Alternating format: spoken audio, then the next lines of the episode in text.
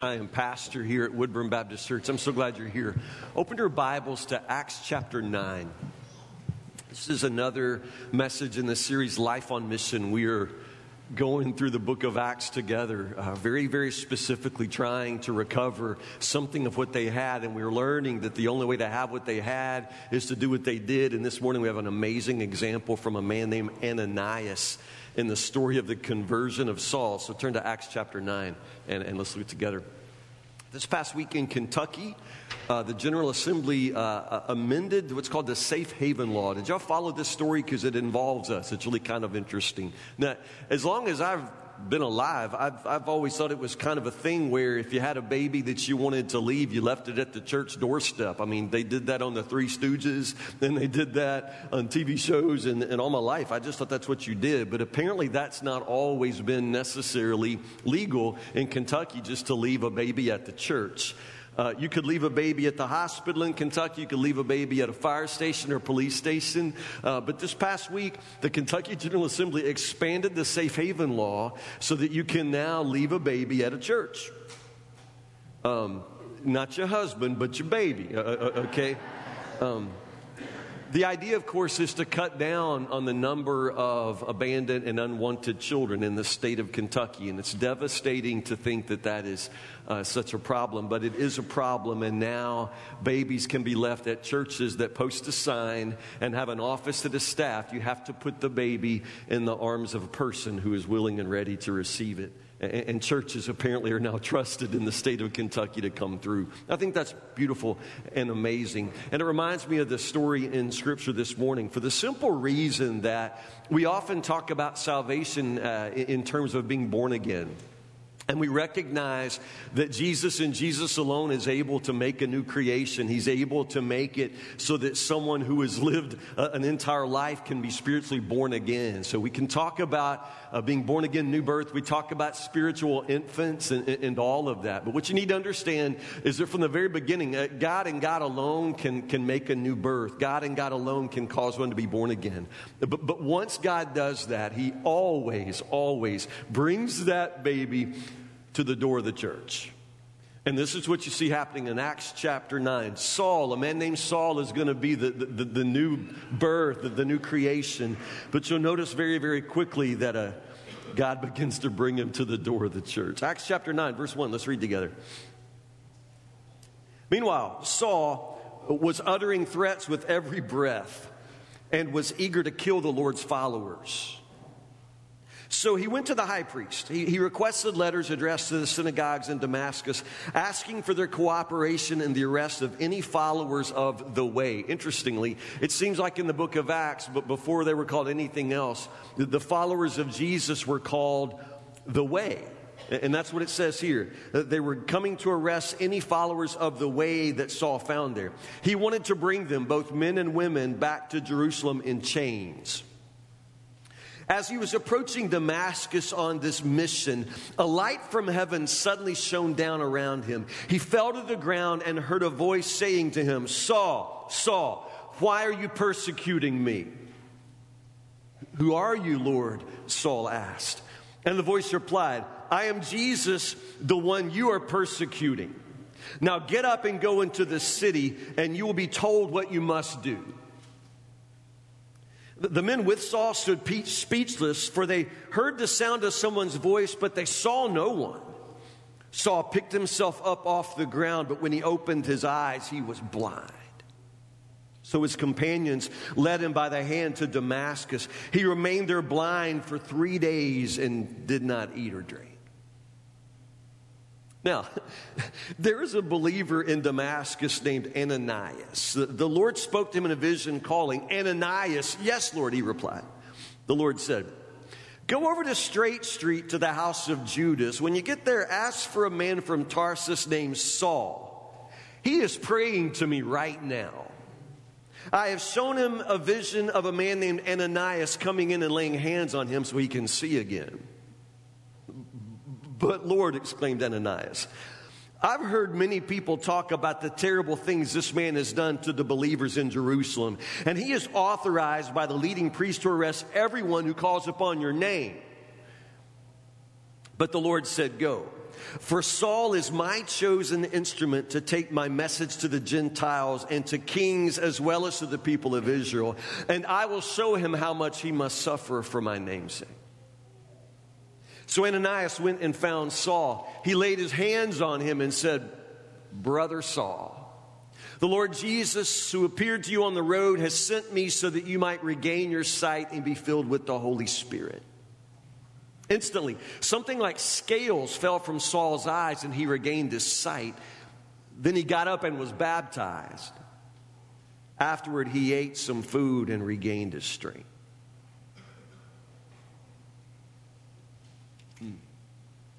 Absolutely amazing. These first verses, verses 1, 2, that they talk about the old Saul, the, the, the pre conversion Saul, that this is the man that Saul was. Now, pay attention because I think it's really, really interesting. You notice, first off, that Saul is, is a passionate man, he's, he's, he's motivated. Now, he's a Jewish man, a, a Jewish leader, one of the Pharisees we know, which means that in, his day, he was considered uh, one of the most religious, one of the most respectable kinds of men that you could be, and that was Saul. He excelled in everything, and especially religion. So don't miss the fact that he's very, very motivated, very, very zealous for his religion. That's, that's Saul. But, notice beyond that, he, he's motivated to the point of, of now going out and trying to squash this entire movement that is related to Jesus who was crucified. Now, all of this is in anybody's memory. Understand, these, these events aren't long after Jesus himself uh, was crucified and ascended into heaven. Everybody knows who Jesus is. And Saul is trying to squash this early. He's trying to stop those who are preaching this, what he considers a false false teaching in the name of this crucified man, Jesus. So Saul is so determined to silence the, the, the, believers, silence followers of what he called the way, that he's willing to travel. So he's motivated, but he's also very, very mobile. And in his day, that would be something of amazing. But, but Saul is not afraid to just hit the road, so he hits the road. Damascus is something like 120 miles from Jerusalem, which would probably something like a, a five or six days journey on foot. So Saul is a man who'll do that. I mean, he ain't got nothing better than to do than to just to take off walking to Damascus with papers just so he can find a group of Christians there and arrest them. His goal is to bring them back in chains. You, see, so he is very motivated. He's very mobile. He'll, he'll travel. And you'll actually notice the word because I think it's just kind of uh, uh, amazing that the scripture actually says in verse 3 he was approaching Damascus on this, what's the word? Mission. So he's missional, motivated, and, and, and, and mobile. It, it, it's kind of amazing. This guy is going to make an amazing missionary. I mean, do you see that?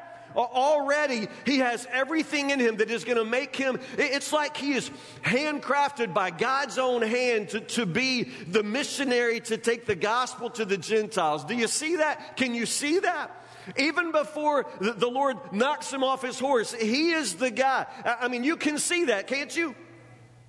Because if you can see that, nobody else could. You got to understand that. You know the Apostle Paul.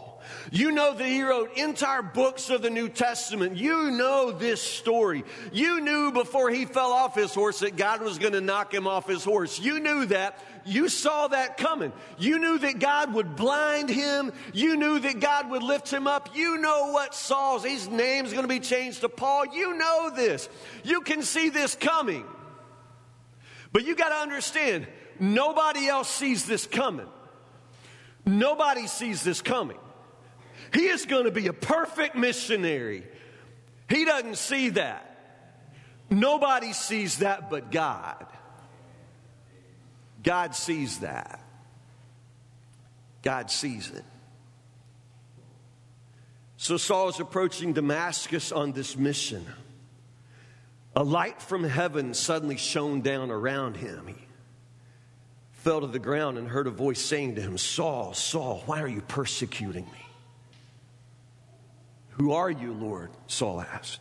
Voice replied, I am Jesus, the one you are persecuting. Now get up and go into the city and you'll be told what you must do. The men with Saul stood speechless, for they heard the sound of someone's voice, but they didn't see anybody. Saul picked himself up off the ground, but when he opened his eyes, he was blind. Man, that's going to be a good testimony one day, isn't it? I mean, that's going to be a good testimony. That's going to be awesome. He's going to travel. He's going to tell people this story, and, and it's going to be amazing. I, I mean, I, I, guess I have testimony envy sometimes. Just kind of grew up in a Baptist church, and, and I don't have this kind of testimony. Uh, I've pretty much been a good church kid my whole life. It doesn't mean I'm not a sinner. It, it just means that I, I, you know, I never you know, traveled and put anybody in chains. Um, I don't really have one of those sex, drugs, and rock and roll testimonies. You may not either, or, or perhaps you do. I guess what I'm saying is that it doesn't always happen just like this.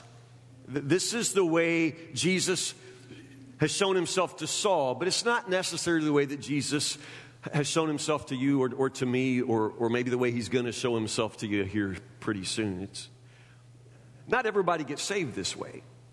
There's not always a light. There's not always this, this amazing drama. There's just not always blindness and, and, and, and, this kind of activity. It's not like this at all. As a matter of fact, when Jesus calls somebody, when Jesus shows himself to somebody, it's, it's personal. He knows you as well as he knew Saul, and he knew exactly what he was going to have to do in order to bring faith out of Saul, and he knew what he was going to have to do to bring faith out of you. It's just personal. It's, it's always personal. And apparently, there's more than even what we see right here because you'll notice that a few verses down in verse 11, when the Lord is talking to Ananias, he says that Saul's still praying, and apparently the Lord was still dealing with Saul. And we don't have that part of the story, but you'll see that he had another vision in verse 12. I've shown him a vision of a man named Ananias coming in and laying hands on him. So, I mean, it just continued with vision after vision in Saul's blindness and, and, and not eating, not drinking. I mean, it's, it's an amazing amazing story, but it doesn't mean it's going to happen that way for you. It, it, it might. And I'm not saying that, that, your testimony won't be dramatic and exciting. It always is. It, it, doesn't matter where you come from. It's just that when the Lord finds you, He takes you from where you are, and then He begins to make you into something you've never really imagined yourself being. It's why we call it conversion. There's a change. Now, it doesn't always happen the same way when Jesus saves us, but I'm telling you, once He saves you, there is after that always a process, and that's the same for every one of us. There's always this process of growth. Remember, I, said that salvation is like a new birth. It, it's being born again. So once Jesus saves you, you're like an infant. Even though you may be a 50 year old man or, or a six year old woman or, or whatever, still spiritually now you've been born again. You're brand new. And so there is a, a process that follows from that. And that process may be different as well, but at the same time, there are certain features that are pretty much always the same. The Holy Spirit takes control of our lives and begins to change us from the inside out. There's a spiritual growth that begins that's going to continue throughout your entire life. You're never going to reach a point where you stop growing. You won't stop growing until you are made perfectly in the image of Jesus. And I'm just saying, not any of us are all that close yet. We've got some growing to do. We are all somewhere along that process. It's a process of salvation. It's a process of what we call sanctification, being made holy, being made perfect, being made completely in the image of Jesus. That's what happens next. Understand? And that's what's going to happen to Saul. His salvation is dramatic and instantaneous when Jesus reaches down and saves him. But, but after that, there's a lifelong process of following Jesus, a lifelong process of growth. And, and if you have become a Christian, you are now on that lifelong process of transformation. It's, it's change. You're becoming somebody new. You're becoming a brand new person. For Saul, his name becomes Paul. And, and, in, and in a few years, you won't even recognize this as the same man. It's a total transformation. Now, I didn't get saved exactly like you got saved. Jesus saved me just like he saved you. But, but now we're in a similar sort of process of transformation. It's just called the Christian life. Now, what you need to know is, is Jesus saves us all by himself. I mean, Jesus just saves. He paid it all. He paid the price. And, and once we respond to his offer of salvation, he and he alone saves us. But most cases, once he saves one of us, the very next step begins to involve other people. This, this process of growth, this, this, new birth, I'm telling you, God tends to bring that, that new believer right to the door of the church, and that's where you and I come in. God then begins to involve us. I'm going to play a really key part in the person you become in Christ, and you're going to become a really key part of the person I'm becoming in Christ. This is just how it works.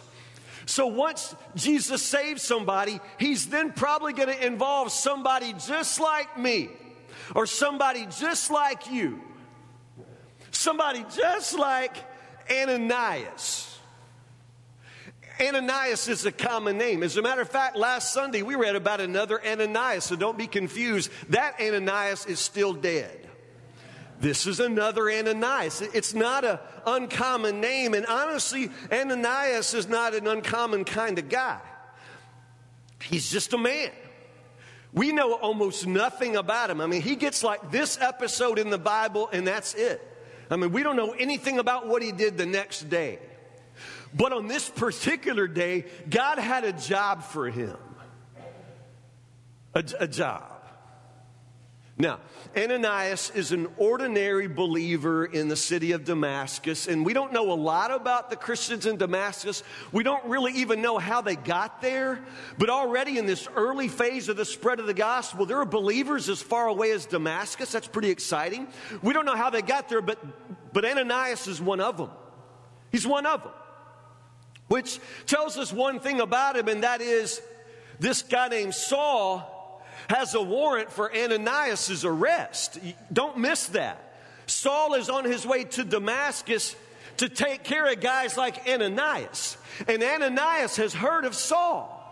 Saul's getting pretty famous, and Saul is a man to be feared and a man you do not want to meet if you're a new believer. Do you see that? And so God one day speaks to Ananias and says, Ananias, there's this man named Saul. And then God starts explaining Saul to Ananias, like Ananias doesn't know who Saul is. But Ananias says, No, wait, Lord, I, I know about Saul. I've heard about Saul. And then Ananias starts telling God about Saul, like God doesn't know who Saul is. You see this happening? Ananias starts saying, Well, no, you, you may not have heard this part, God, but let me just tell you that, that, Saul is a, a, really bad guy. He does terrible things. Now, Lord, no, he does terrible things. And, I've heard about what he's done in Jerusalem, and I know he's on his way here to do the same kinds of terrible things. So, Lord, if you haven't heard that part, just let me fill you in. Amazing. God says, Yeah, Ananias, I, I know that, Saul. But I also know a Saul that you don't know nothing about. I know that right now he's praying to me. And I know that in a vision, I've already told him that you're going to come and see him. St. Ananias, uh, go see him.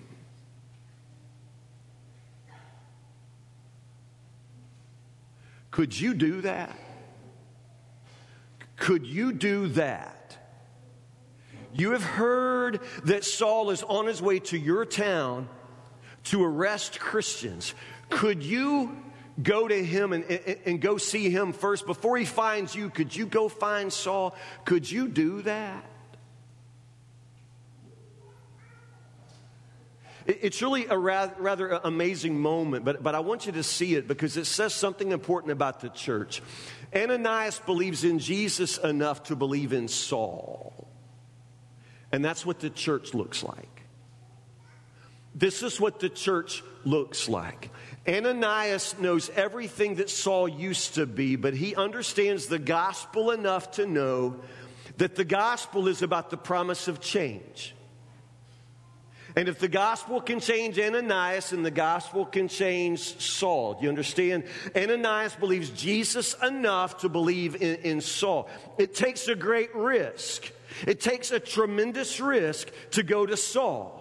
Saul is a persecutor. Saul is one who has put in chains men just like Ananias, but Ananias has to take that risk. It could be that Saul has not changed. It could be that by the time Ananias gets to Saul, Saul's going to change his mind because Saul has been Saul for a long, long time, full time every day. And now Ananias has to take this chance that maybe Saul is really going to change, that he's going to meet a Saul that nobody else has ever seen in the world, a Saul that now loves Jesus. What? A, Saul that now loves Jesus. And Ananias is willing to take that risk. I don't know how Ananias pulls this together. I don't. But all I know is by the time Ananias gets to Saul, he walks right up to Saul, and what's the first word out of his mouth? Brother. Brother Saul. If you can look into the face of a persecutor and see the face of a brother, that's the gospel at work, and that's exactly what the church is like. Do you understand this? Everyone, everyone deserves a chance to change. And as the body of Christ, as the people of Jesus, we have to be willing to give people a chance to change. We have to believe that Jesus can change people, all people, anybody, anywhere, any place. Everybody deserves a chance to change. It's a small town, a small church, tiny church. There's a church lady in that little church, as good as they come, just a good lady. She's been a widow for years. Good lady. She's faithful. She just loved the Lord. And, and after losing her husband, the only person she had in the whole world was a daughter. A wild daughter. I mean, as wild as they come. As good a church lady as her mama was, her daughter was as wild. And since the church lady didn't have anybody but her church friends, the church people, she'd asked for prayer for her daughter weekly, every year, for years and years and years. I mean, the whole church had prayed for this daughter. And as a result of praying, they'd heard a lot of stories about this girl. I mean, a whole lot of stories. And y'all don't understand. I mean, I don't want to scare you good church people with the stories that you could be telling about people out there, but this wild girl lived all of them. I mean, the church people heard like the shoplifting story and the pregnancy scare story. And the church people heard the story about when she and her boyfriend were drunk and got in a fight and she ran over the guy with a car. I mean, the church people heard that story. They heard the story about the time she faked being pregnant to try to get the married man to come. I mean, it was just awful.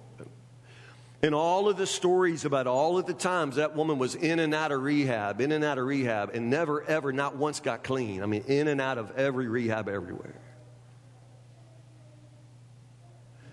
Well, her mama died. The church lady died. And in the same way that the only person that the church lady had was her daughter, honestly, the only woman that the daughter ever had was her mama, even though she broke her heart. So at the funeral, the funeral, the preacher had an opportunity to talk to this daughter like he never had before. Long story short, that, that daughter came to Jesus at the funeral. And she came to Jesus with one question. She just said, Preacher, do you promise me that Jesus can forgive what I've done? Can, he really forgive what I've done? Yes, Jesus can forgive everything you've done. He will put your sin away as far as the east is from the west. He'll forgive and he'll forget. She came to Jesus. Understand, everybody deserves a chance to change, and this is her chance. Very next Sunday, she came to church and got baptized glorious. And I mean, people just said, oh my goodness, if, if her mama could see this, if, if her mama could see. And Sunday after that, she was in church. And the Sunday after that, she was in church. The Sunday after that, she was not in church. She'd gone. And the Sunday after that, she, she didn't come back to church. And, and it, it worried the pastor, just worried him because he loved this girl and he saw her come to Jesus. So he went back out and found her and said, Honey, t- tell me, where have you been? You, you would come to Jesus, you were baptized, you were in church there for several weeks. What's happened? She said, I thought you told me that Jesus would forgive and forget. Said, Jesus does forgive and, and, he, and he does forget. Your, your sins will never be brought up again, your sins are gone. She said, Well, I guess I don't know a lot about Jesus, but I can tell you one thing. I know the people at your church, and they don't forgive, and they don't forget.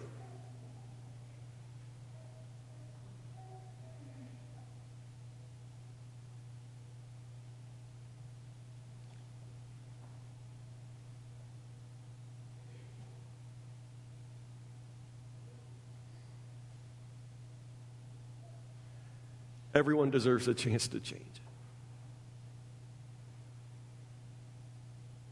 Where would Saul have ever gotten if it weren't for Ananias?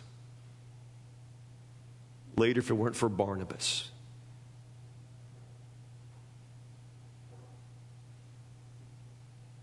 Do you remember where you were when Jesus found you? Were there not people who came around you and loved you and believed in you? I mean, they believed in Jesus enough to believe in you. I mean, we see what you are now, but you know, some of us didn't even know what you were 20 years ago. And if we'd seen you then, we wouldn't believe the person you become now. I mean, you understand what I'm saying? I mean, everybody deserves a chance to change. And this is what the gospel presents. Years ago, there's a woman named Joyce Landorf who wrote a book called Balcony People put a link to it on the live event, The Balcony People. It's an amazing book. Basically, Joyce Landorf says that there are two kinds of people in the world and definitely two kinds of people in the church. She calls the first group balcony people and the second group basement people. Now, the basement people are kind of the bottom dwellers. Now, the basement people can be saved. I'm not saying they can't, they just don't make very good Christians, to be honest because the basement people are, are always there somewhere from below and, and, and they manage to pull you down. This is what they do full time, 24 7 in their sleep, that they pull people down. Now, they don't necessarily mean to do that. That's just how it turns out because this is just sort of how they do.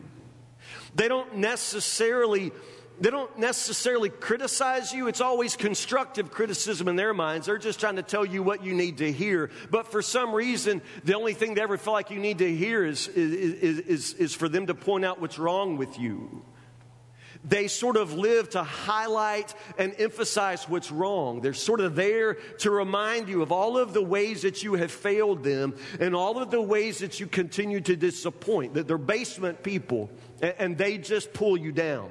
That they drain your energy, that they will not believe in you because, of course, you've already disappointed them. So they just sort of pull up a chair so they have a front row seat to the very next disaster in your life. Do you know these people? Do you know what I'm talking about? Uh, unfortunately, churches tend to be full of basement kind of people. They think that they've lived enough that they just understand how the world works. And maybe they do understand how the world works. The problem is they really don't understand how the gospel works. To understand, you believe in God's power to change people. When you lose that, you lose the gospel. When you no longer believe that, that, that people can change. When a new believer walks in the church and, and you begin telling yourself, you know, they'll never change. When you have that son, that daughter, that, that addict that keeps coming back, understand everybody deserves a chance to change, even if they've blown all of their previous chances. Do you understand? One of these times, one of these times, the change is going to happen. The problem is you'll never know because it's going to look, look like, just like all the other times when the change didn't happen. But you just have to keep believing. You have to just keep investing. You have to believe in God's power to change people. When you lose that, you've lost the gospel. Everybody can change. That's the promise of the gospel. Everybody's past is put away. That is the promise of Jesus, and it needs to be the reality in the church. We need church, churches full of people like Ananias, churches full of people like Barnabas, who it doesn't matter who you are, it doesn't matter what you've done, everybody deserves a chance to change. That's the gospel. Basement people don't believe in God's power to change. You're going to be just like your daddy. That's what they tell themselves. I knew your mama. I knew your grandmama. You got the same mouth on you your mama had. You always going to be just like your mama. Yeah, I've seen addicts like you. I know how it is. You, when you get in trouble, you come back, but as soon as you get back on your feet, man, you're going to drink it all away. I'm not going to be a part of that anymore. Understand? They're just, they know how the world works, but they have no idea how God works. You believe in God's power to change people because when you stop believing that, you've lost the gospel. So there's basement people who have none of this. They're the basement people, but thank God for the balcony people. These are the people in our lives who somehow always are calling us forward, always kind of lifting us up. Man, they, they know our failures. It's not that they're not realistic. They understand failure, but they also understand how people can change. And they'll continue to be there ready for you with a word of encouragement. I mean, the whole world lines up to knock people down, but there aren't a whole lot of people there who just want to lift people up. They're the balcony people. Understand? They're the ones who cheer you on. Somehow they're always on your side. That does not mean that they enable you. They're on the side of, of change. They're not on the side of making it so that you never have to change. There's a difference. But they understand that this is how the gospel works. This is what the church is for. We're all supposed to be balcony people. We're all supposed to be encouragers. We're supposed to be here when the prodigal comes home with our arms wide open to welcome them. That's what we're supposed to do.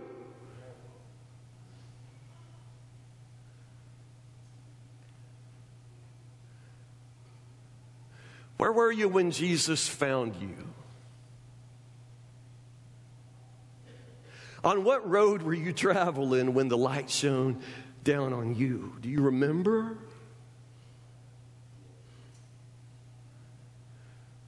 What kind of message you created? Do you remember?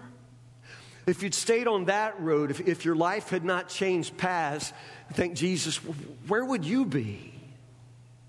Where would you be without the gospel? Where would you be without God's power to change? Where would you be? And were there not people who came alongside you and, and, and, lifted you up? Were there not people who believed in Jesus enough to believe in you? Were there not people there for you? If, if we're reading Acts with an intention of having what they had, being the kind of church that they were, then we're going to do what they did, remember? So we need you to be Ananias in somebody's life. Take a look at the new members board in the hallway. Take a look at the adults who we baptized in the last year. There aren't very many. That doesn't speak well for us, but just think back through the, the new believers, the, the adults who, who were trying to change, and count on your hand the ones that are still here. Well, what happened? Where did they go? The fact that we don't know speaks horribly for our church. The fact that there was a new birth, the fact that, that, that Jesus did his part and, and, brought that new creation to the door of the church, and the fact that we didn't manage to get our arms around that new believer, that doesn't speak well for our church. So, who is it in your life that you need to lift up? Who, is it that needs a balcony person? I'm telling you, there'll always be somebody there to bring them down, so you, you, don't have to worry about that role not being fulfilled. Somebody will cover that. But there aren't that many people in the world who just want to encourage and lift people up. Who is it in your life who needs that? Who is it in your life that desperately needs to change and is actually trying, or at least trying on some days anyway? That they can't do it by themselves. They can't do it without Jesus, and Jesus probably is going to not do it without you. Do you understand that? You have a part to play in this. So, what will you do? I'm talking about this week. Who do you need to reach out to? Who do you need to go find? Who needs to hear you say that you still believe in them, that, that you're still praying for them, that you're still rooting for them? Who needs to hear you say that? It might be somebody in your own family.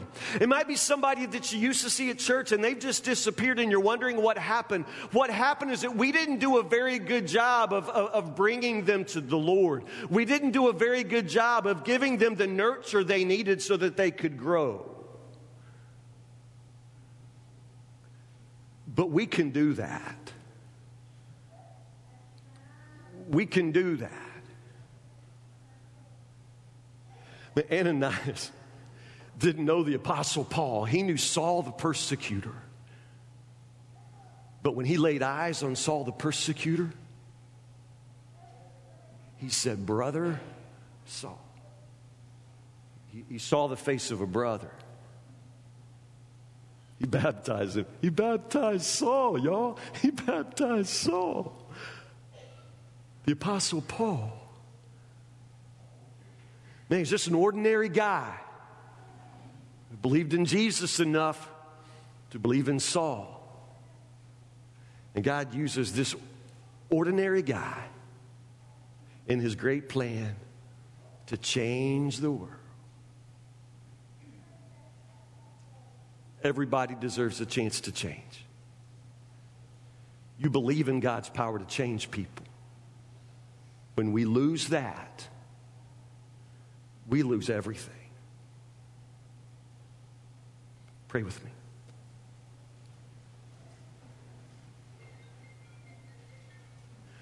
Lord Jesus, I know how you've changed me.